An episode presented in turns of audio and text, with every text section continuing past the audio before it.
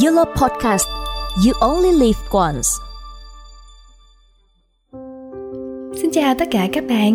Các bạn đang nghe YOLO Channel Podcast Kênh podcast của nhóm sinh viên quan hệ công chúng, truyền thông và tâm lý học trường Đại học Kinh tế Tài chính Thành phố Hồ Chí Minh UEF Ngày hôm nay chúng ta sẽ nói về tạo nghiệp.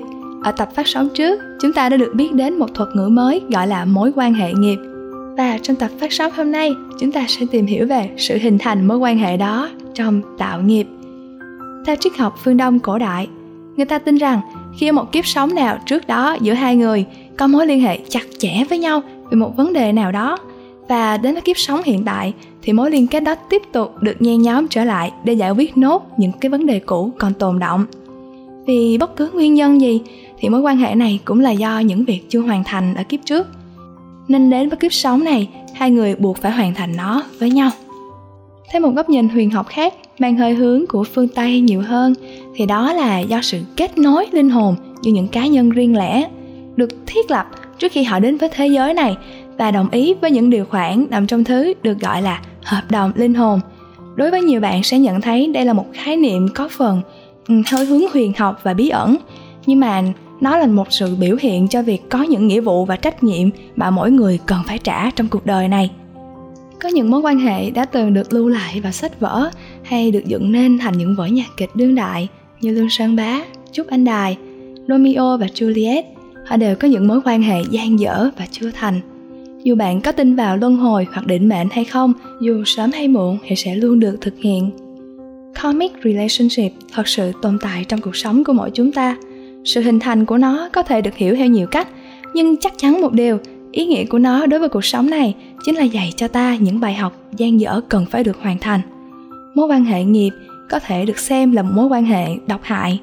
Kết thúc của nó thường không mấy tốt đẹp và đòi hỏi ở bạn sự bản lĩnh để buông bỏ và nhận ra bài học thật sự đằng sau mối quan hệ ấy là gì. Mối quan hệ nghiệp quả có thể xuất hiện ở bất cứ đâu, trong bất cứ kiểu quan hệ nào, giữa hai người yêu nhau giữa bạn bè, đồng nghiệp, giữa cha mẹ và con cái hay cả anh chị em. Mối quan hệ này đều sẽ diễn ra ít nhất một lần trong cuộc đời của mỗi con người. Cảm xúc ở trong mối quan hệ rốt cuộc là như thế nào? Bạn yêu họ, bạn cũng ghét họ. Trái tim bạn bùng cháy và ruột gan bạn khuấy động khi ở gần họ. Chào mừng bạn đến với thế giới của những mối quan hệ nghiệp. Một giây trước, hai bạn cười đùa. Giây tiếp sau thì cả hai la hét vào mặt nhau phút trước hai người có thể ôm hôn nhau thắm thiết nhưng mà đến phút tiếp sau thì bạn lại cảm thấy như là mình muốn giết chết họ. Cái cảm giác cực đoan thì cứ liên tục được tăng lên. Tuy nhiên, bất chấp những thăng trầm thì bạn sẽ luôn có cảm giác là mình bị trói chặt vào họ.